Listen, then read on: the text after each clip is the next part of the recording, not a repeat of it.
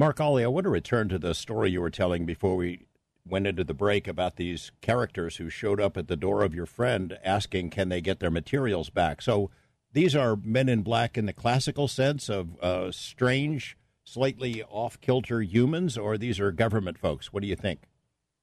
Well, Gary Gary was the one that came face to face with them. Um, he, I think, was of the opinion that they are something to do with the military or the air force, but clearly a separate department of that because um, Irwell noticed them as well on the farm when the clean-up operation was taking place. Irwell said we had, you know, uniformed police officers, we had uniform RAF um, personnel and RAF officers. And then he said, and we had these people dressed in plain clothes that were ordering people around. Um, and then again, these people turn up, you know, um, at Gary's place. Um, and, and Gary himself said, he said, well, it's a bit strange because they must have known what was going on. They must have known that someone was poking around the crash site because otherwise they wouldn't have removed the forest. The timing of that was a little bit suspicious. Um, and then they turn up at, his front door. So clearly they knew where he lived, they knew who he was, they knew that he recovered the debris. Uh, now, Gary's a fairly you know, outgoing public character anyway. He was a public speaker and very well known in the UFO community. So it wouldn't be difficult to find out where he was.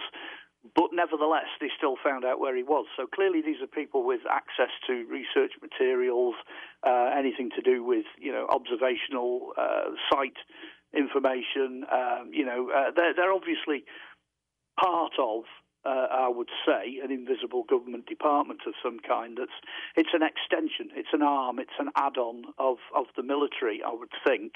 Uh, I think Gary would probably agree with that. Uh, the idea that they're aliens, you know, um, I'm not sure. I don't think I would go that far.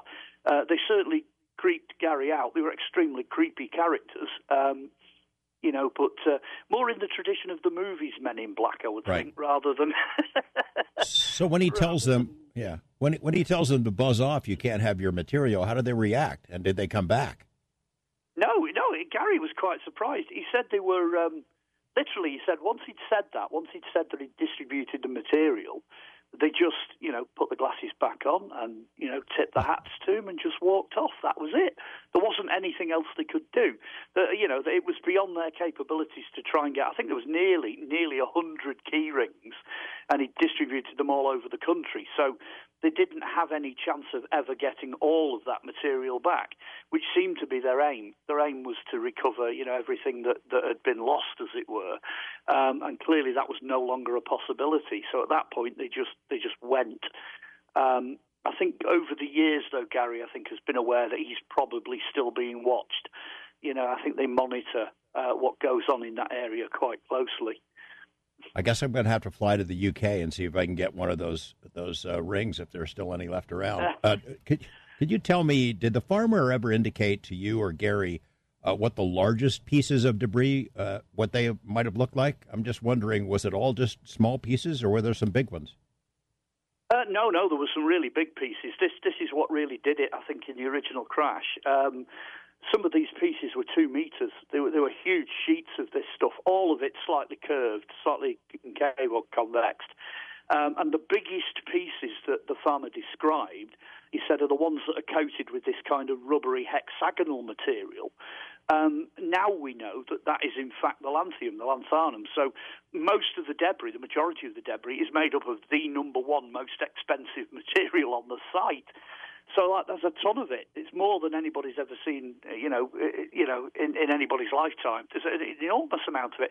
But the newspaper report that came out, they they described there was somebody said there was like a girder with some writing on it and something that looked like an aerial. Uh, but then Irwell wasn't the source of the original newspaper article because when we spoke to him, he said, "Well, I do remember a few other bits of different shaped debris." He said, "But that information hasn't come from me." So there is a mystery there as well as to where that original newspaper article came from. Uh, Andrew Chapman, who wrote it, who keeps all of his notebooks as a journalist, he went back for us and he checked uh, his own journals for the Sunday Express. And he said, you know, he said, and usually I make a note where this information comes from. He said, but I've got no idea. He said, I think we came back after the New Year break which would have made it round about the 3rd or 4th or 5th of January. Uh, and somebody just passed me the story to write up. So there's a mystery there. We don't really know where that original newspaper article came from either. Um, so that does, like I say, adds more mystery to it because it includes debris that nobody else remembers. I'm thinking it maybe came from the police or somebody in the crash recovery team um, who decided they were going to speak to somebody, and, and the news got out. Uh, but it never got further than that one article. What's been the reaction from UFO communities uh, and UFO organizations, first in Britain and then here in the U.S. as well? I, have got to say, it's been incredibly positive. Um, there hasn't been a negative reaction. Uh, the information we've received recently, we've been fed a lot of new information from people who have ideas as to what it might be and where it might have come from. Uh, I have to say, universally, up to now, we have drawn a blank. Uh, but we are getting closer, we think, to uh, being able to solve this perhaps as a mystery uh, if you can actually call it solving it. I mean, it's a bit of a rabbit hole, really, we've fallen into. We thought doing the analysis would just put this thing to bed. You know, somebody would send us the information back and go, oh, yeah, it's part of a jet fighter, you know. Uh, well, it's not that simple. This is not just part of a jet fighter. Clearly not. It's, it's beyond, way beyond that. Uh, but we do seem to be getting closer to some kind of resolution. Um, and putting the pieces together, we can see how this material was used in terms of the craft that it came off, uh, in terms of you know how it performs, how it functions. So we're sort of getting there. I don't, I don't think we'll actually have a complete definitive answer unless somebody from the military comes out and goes, "Oh yeah, that's you know such and such a vehicle that we were test flying back then." Um, but I don't think that's going to happen. I really don't. So we've had a good response. We've had a very, very good response um, from both America and the UK and elsewhere. You know, um, I think the only the only thing I was disappointed in really was the Australian analysis because I, I, didn't feel that that went far enough. Um, but then the American analysis was outstanding. You know, we the results we got back from there were, were just incredible. Uh, that actually gives a percentage breakdown, uh, which appears in the book, um, of what other substances were melded onto this lanthanum. Uh, that really gets the ball rolling. That gets us a huge step further forward, you know.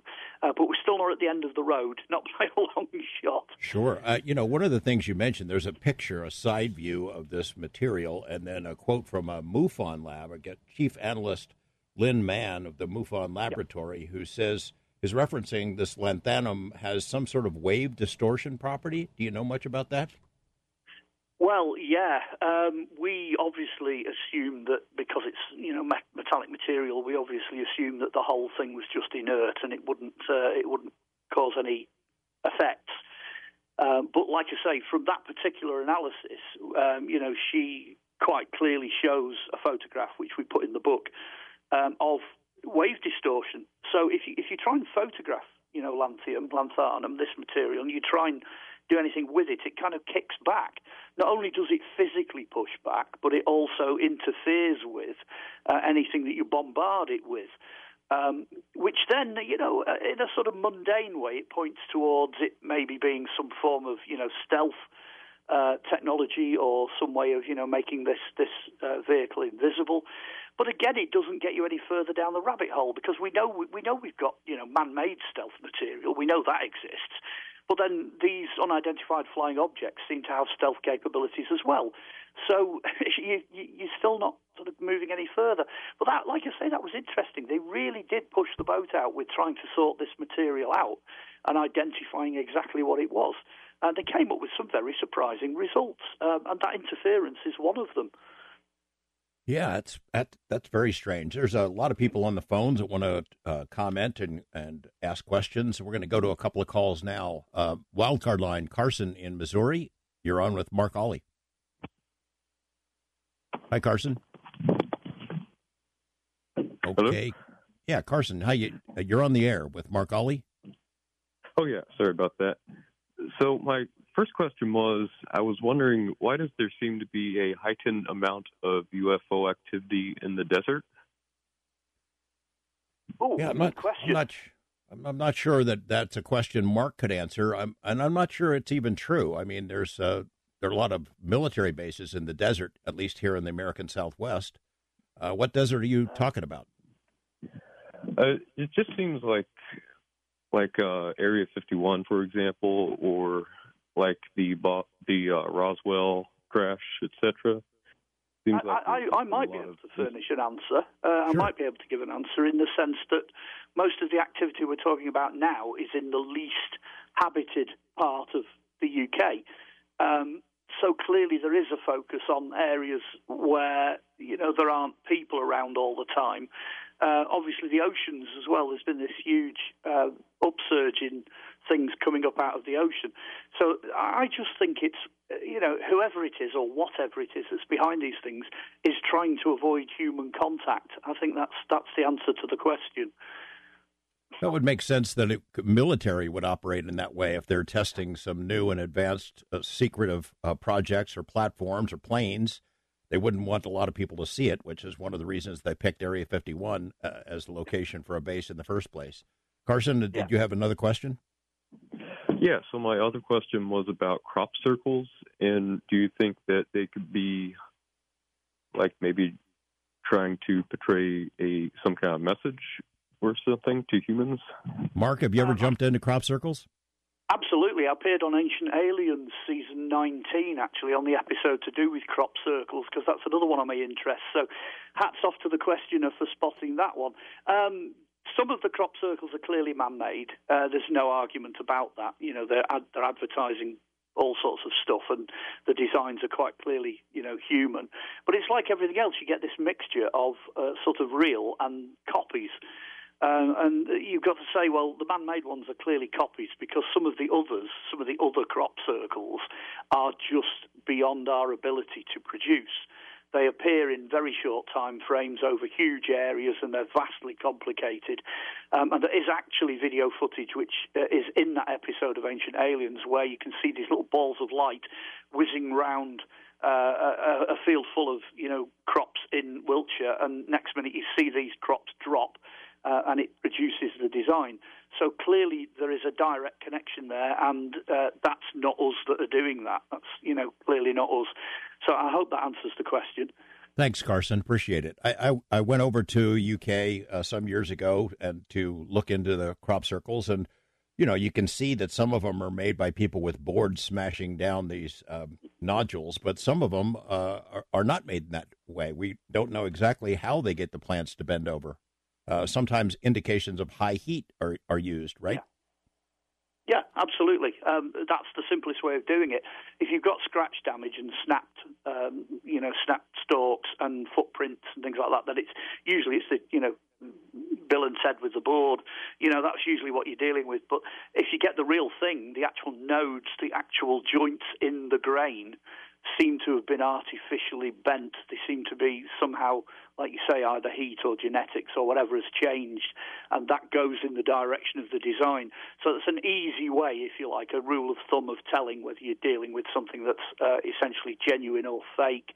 Um, yeah, uh, I've always been interested too in what drives some people to make them. You know, there are hoaxsters, those two barflies who claim credit for making them all years ago. Uh, that, that, it was ridiculous to suggest that they could be responsible for all that had been produced by that point. But some people go out; uh, they want to be tricksters uh, and play jokes. Others are are compelled to do this, and they're not exactly sure why. Yeah, um, it goes right across the spectrum. Uh, at the height of the crop circle crazes in the 1990s, I think some people were doing them, you know, for commercial gain or for you know notoriety or whatever. But then, I mean, I always think of the famous one. I think there's 96 circles in it, and it's a huge spiral. And it appeared within 20 minutes in a field next to Stonehenge when, when the monument was open to the public. Uh, and nobody saw this thing. It's like you know, one party goes around Stonehenge and the field's normal. The next party comes around like 15, 20 minutes later, and there's this huge, massive design in the middle of the field. Uh, so clearly, that's not two guys with a board. You know, that's impossible. It can't be done. Um, so I, I don't know really. It's like everything I think that is a mystery, that is truly mysterious, people just want to dive in there and sort of buy into it, which annoys the hell out of people who are trying to professionally decode these things because sometimes you just can't see the wood for the trees. You know, we, we it makes it so much harder to decide. Um, of course, there's the famous one as well of the alien face with the circle next to it, and it's Yeah. in binary, and, and the message says, you know, sort your sort your act out, or you're going to screw the planet up. And if you actually throw that into negative, there's stars in the background. It's it's um, it's done in half tone pixels. That's not us. I don't know anybody that can do that. You know. Right. Uh, Bill in Los Angeles. Hey, Bill, how you doing? George. Hey, George and Mark. Hey, uh, by the way, there's an 83 year old drummer from Liverpool named Ringo on the latest uh, edition of AARP magazine. And he looks about 50. Yeah, I know. It it it Yeah. infuriates me. Yeah. Yeah, it, it does me too as well because uh, I'm only 61 and I look about 102. He, attributes it to, to eating broccoli, and it's ironic. There's also a photo of Keith Richards on the last page of that edition, and if you juxtapose them, you can tell which guy does not eat broccoli. But Mark, I was, I was going to ask you, how are the British media treating this case that you've been talking about from, uh, I think you said 1983, uh, in light of all the stuff that's happened uh, that George mentioned with the New York Times in uh, uh, 2017? Like, are they taking a a hard uh, a, a, a clearer look at this and a more serious look than they used to? And were any were any of the crash area witnesses intimidated by any any of these government authorities about speaking out the way they were allegedly at uh, Trinity and Roswell here in the states? Thanks, Bill, for those questions. And Mark, we we got like uh, about a minute, and if you can't answer it in that time, we'll do it on the other side. But thanks, Bill. Uh, yeah, okay. Um, uh, briefly, nobody was intimidated, uh, so that's good. That answers that one. And um, the media seem to be doing okay. So, yeah, can, can we pick that up after the break? A bit about the media? Yeah. I, in Yeah. general, though, it seems like the mainstream British press has been uh, standoffish traditionally, historically, and whereas the tabloid press, of course, have given it a lot of coverage. Yeah, yeah. It's um, yeah. Broadly speaking, that's true. Um, one particular, the Sun newspaper over here, which normally has ice cream vans parked in the North Pole and things like that, very much like the Enquirer. uh, they they've taken it very seriously. They did a wonderful little video piece. All right. I tell you what, we're going to uh, take a break. Bill, if you want to hang on, we'll uh, we'll wait and answer more of uh, this on the other side. Talking with Mark Olly, uh, Bill in Los Angeles. Are you still there? Yeah. Great. Uh, so, Mark, you were going to tackle the questions that Bill had asked. Uh, yeah, this um, it was the idea that these things are flying around in the middle of nowhere. Um, yeah, it's, it's essentially um, it's it's as we as we said just as we went into the into the break. Uh, it's it's either they don't want to be recognised, they don't want to be seen, or they want to fly in areas where they feel safe to do whatever it is they're here to do. Bill had Uh, asked about the. Bill had asked about intimidation by the government, as was reported at Roswell. Anything beyond the MIB types coming to your friend's uh, home and asking for their stuff back? Has there been anyone that's told to shut up or else, kind of thing? No, no. I mean, uh, you've got to remember over here we're terribly British. You know, we don't kind of do that sort of thing over here, don't you know? Uh, Hmm. You know, so uh, I think after that first visit, that was it. Um, uh, also, the, the population here are quite sort of respectful. So if something starts to disappear and it starts to be covered up, most people do tend to sort of go along with that. Um, to the best of my knowledge, nobody's intimidated uh, Irwell. Gary was the only person to get that visit. Uh, I've gone public. I've gone on record and done a documentary on it, and I've certainly had no visits, and I don't think they plan to come and see me anytime soon. Um, it would just be nice, though, you know, for somebody to come along and say, "Yes, I work for the military, and we know exactly what that is," and you know, boom, boom, disclose. Um, that would be nice. That's the sort of visit we'd like to get, you know. Um, but no, no, we've no, nobody's been intimidated as far as I know thus far, apart from that one visit where they came to get the material back. Bill, anything else? George, Mark was about to describe the uh, British media treatment Oh, of, right. of this case. Right. Uh, yeah, um, the, actual ordinary media, the the sort of official people like the Times and you know uh, Independent and all that sort of people, uh, they haven't really covered this particular case. Although it has been noticeable that they have been covering things happening over in the US. Um, so, in terms of profile, I think the whole UFO um, situation has risen in the eyes of the straightforward um, press and news media.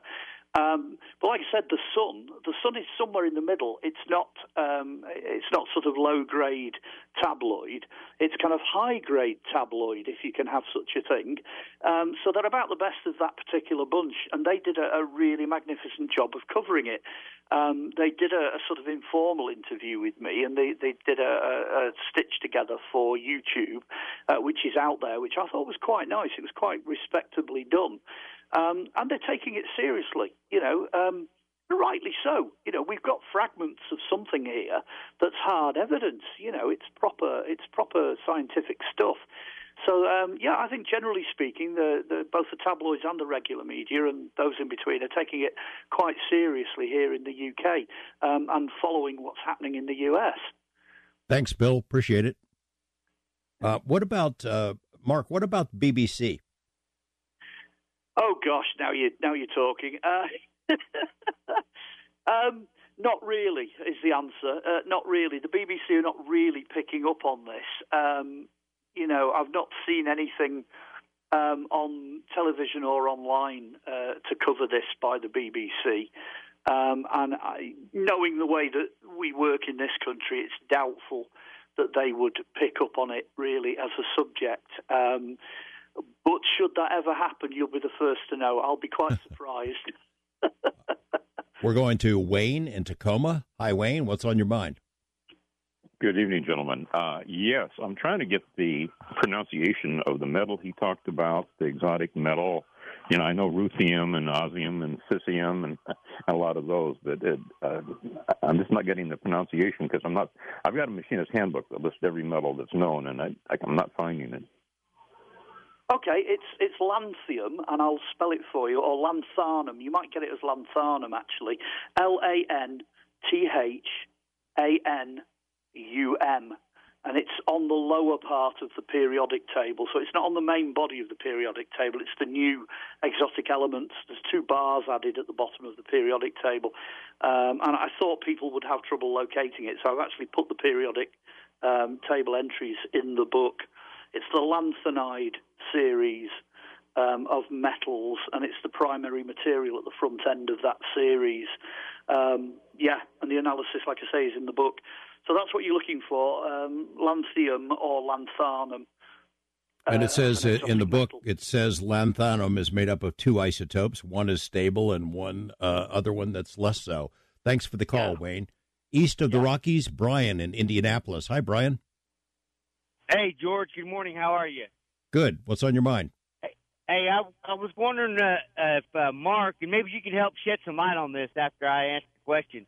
That Linda Moulton Howe has a piece of, I believe, crashed uh, wreckage from Roswell, and I wonder if Mark had ever thought about or has uh, thought about trying to uh, compare notes and compare what the results were from his material and from the material that Linda Moulton Howe had. And maybe you know what her result is, George. I don't know. I can't remember. I remember seeing it on Ancient Aliens that she had a piece. She showed it to Giorgio Tsoukalos. So yeah, I and I think she shared it with Art Bell too. Art's Parts. I think that's mm-hmm. the same material, but uh, there's been a, a, variety of tests done on it. Uh, uh, Mark, do you know how it can compare to what you've got? Yes, I'm aware of several things that have come off the Roswell site. Um, back in the 1990s, the National Geographic sent archaeologists on to the site to sieve the material that, that's left in the desert sands, and they came up with little tiny beads of metal um, and I think the result for that was that that was a form of exotic material. Uh, you've got the Linda Moulton Howe uh, piece, which again I think the results for that was exotic material as well. Although I'm not exactly aware of the analysis for those two pieces of metal. But the biggest shock we got was shortly before we released the book. I mean, we're talking within weeks uh, of us re- before we released the book. A metal detectorist on uh, Roswell, this is absolutely new, I believe, came up with a piece of metal foil. And the metal foil that uh, he sent us a photograph. We had one photo of this material, again, not analysed, but visually, it's an exact match to the foil that we got off the crash site here. Um, so it's of no surprise whatsoever to me, certainly, if the material turns out to be extraordinarily similar. Um, but that foil was the clincher for me. Um, seeing the piece that he got, this hexagonal honeycombed um, like tin foil stuff that he'd found on Roswell. It's identical. It's exactly the same stuff we got off, off the one here in Wales. So uh, yeah, there's there's almost certainly going to be a crossover in terms of material. Um, if I get any opportunity to compare anything with Linda's sample, I'd, I'd be very glad to do so. Uh, no doubt I will run across her at some point in the course of uh, being part of the Ancient Aliens team. Um, but we, that's the next step. As I said earlier on in the interview, there is more to do here. There is definitely more work to do here. Uh, thank you, Brian. Appreciate the call. West of the Rockies, Andy in Bakersfield. Good morning, Andy. Good morning. Thank you for taking my call and happy birthday, Willie Nelson. Hey, that's good. Birthday. Good one. Yeah. Um, What's it? I too had an incident that happened 40 years ago when I was camping at the Kern River in near Bakersfield uh, stealth fighter crashed there. And yeah. I had taken pictures of it as it plummeted to the ground. And anyway, we ended up being on every paper in the world. Front page, me and my son, he was six years old. And uh, they did a big, big, huge story on it, not claiming that it was a, a, a, a, a stealth fighter that crashed till, you know, maybe a week later but a lot of people thought it was uh, some type of UFO that crashed there. What was the first cover story that came out? They didn't call it a stealth right off the bat. What did they say it was? They didn't. They just said witness tells of hush hush aircraft. and so and I uh, got, I go got newspaper. I saved all the newspaper clippings for it because I planned on, you know, writing something about it somewhere well, no time like the present, Andy. I'd love to see what you write about it. It is interesting. He saw, you know, what turned out to be a, a really secretive airplane, uh, super advanced. Uh, Mark, do you suspect that, that that could be the explanation for the pieces that you guys have? Well, I was, I was just thinking then, actually, that is a massive step forward from them claiming that it's marsh gas or weather balloons or, you know, whatever else. At least in that particular incident, they came forward and said, yes, this is what it is. Um, I personally would hope that somebody somewhere is going to do the same thing with this. Um, but again, that doesn't completely answer the question as to, you know, what this stuff's capable of. Where did it originate? You know, is it ours? Is it back engineered, or is it theirs? Uh, you know, is it truly alien? Uh, which is why we've actually stuck right from day one in calling this unidentified flying object.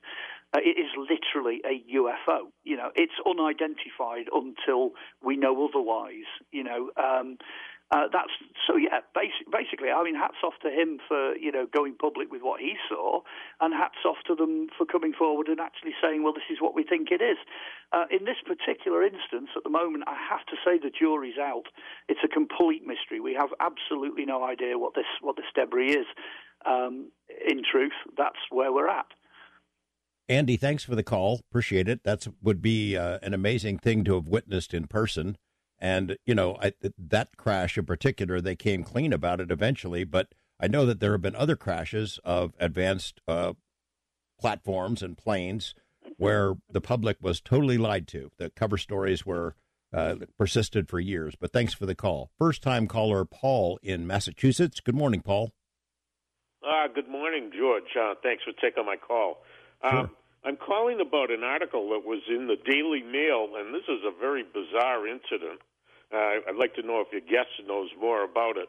It didn't give much in the way of details as far as when this happened or where it happened, but according to the article, a whistleblower came forward and talked about a, a crashed disc that was found by this team of uh, recovery people the disc was approximately 30 feet in diameter, round, and it was embedded in the ground. And according to this whistleblower, one of the team found a hatch or an entranceway into this disc, and he climbed inside the thing, and he became very disoriented because when he climbed inside of it, as far as he could tell, the way it looked to him, the thing was the size of a dome football stadium. And um, he was in there for, according to the whistleblower, maybe the person that entered the craft was about in there for a few minutes. And then when he came out, because he got very disoriented for some reason, uh, the team that had been waiting outside said he had been in there for a couple of hours. So, I mean, this is the most amazing thing. Like I said, the article was in the Daily Mail by a reporter by the name of uh, Josh Boswell. And it also claims that the whistleblower contacted a lawyer by the name of Dan Sheehan. And I, it, you know, it just didn't give many more um, details. Um, well, it sounds like uh, Dan Sheehan represents a number of well-known whistleblowers. Has interacted with Lou Elizondo and represented him. He is also, I think, uh, there's some contact with uh, David Grusch, who's the whistleblower, that came forward and testified in front of Congress. Does that Daily Mail article mention the location of the crash? No, that's the problem. It doesn't. All I can tell you is the date of the article was um, June 10th of this year, and the reporter was Josh Boswell. Boswell. Yeah, yeah, I know him. Yeah, yeah, he's been and, uh, covering uh, UFO stuff for a while. In the way of details. That's, Does this ring a bell, Mark? Uh, well, I'm not aware of that specific article, but I am aware of a number of, shall we say, apocryphal tales uh, that run to a very similar uh, formula, very similar story. I mean, I do mention one actually in, in the book. I had a friend who was in the uh, the military over here. He was a, a, junior, and he joined the army of all things um, as a, a computer programmer. So he wasn't a sort of in the field person. But as soon as he got access, you know, as a junior to a, a, military terminal, he was off. He was hacking the Vatican website. He was, you know, trying to find out if there were flying saucers anywhere. Anyway, he came back to me one day and he just said, you, "You're not going to believe this, but I, I've found a disc, a flying disc in storage." Um, in a hangar, you know, somewhere down south. Now, I, I, would take his word because I knew him personally. You know, I knew him as, as an individual. But again, details, you know, the exact location, you know, et cetera, et cetera, uh, very, very sparse on details. Um, and I've had at least one other website as well uh, take the story I've got, the Europe's Roswell story, and push it a step further to say that, you know, there was actually a disc sticking out of the forest, you know, with alien bodies hanging out. Well, that's clearly not true. So I do mention that without saying what website it is. I mention that in the book. Uh, but that's not us. That's not our story. Um, and again, uh, anything that's thin on detail, uh, I, I am slightly suspicious of that. Um, because there is always the chance that it could just be disinformation. Uh, but if you guys actually know the journalist and you know the people, the, the lawyer and the people concerned, I would take that as, uh, you know, as, as, a good recommendation that there is possibly some truth in this. Certainly, somebody somewhere's got them. Somebody knows about them. Um, right. So yeah. Uh, but that particular specific article, no, it's not. It's not one I've run across recently. Paul, I would add this: is that the stories about uh, people who go into these ships, abductees, contactees who claim to have been on board them, uh, they've commonly said that it's way bigger inside than it could possibly look like outside. And they've also said that they've had missing hours, missing time, time distortion. Those stories uh, and accounts are fairly common. But thanks for the call. Uh, Mark uh, Olly, I really enjoyed the book, and uh, I wish you luck. I hope there's some additional uh, testing on the material. I was just curious. You know, Philip Mantle has been my guest on this program, and and a lot of other guests from the UK, from Scotland and Wales, and and uh, all over Ireland. And it seems like to me the impression I get is the whole place is haunted. there have been UFOs and cryptid creatures and crop circles, abductions, mutilations. Uh, dating back hundreds of years. Is this particular part of Wales a, a, a site for a lot of other strange activity? And we've got about 30 seconds left.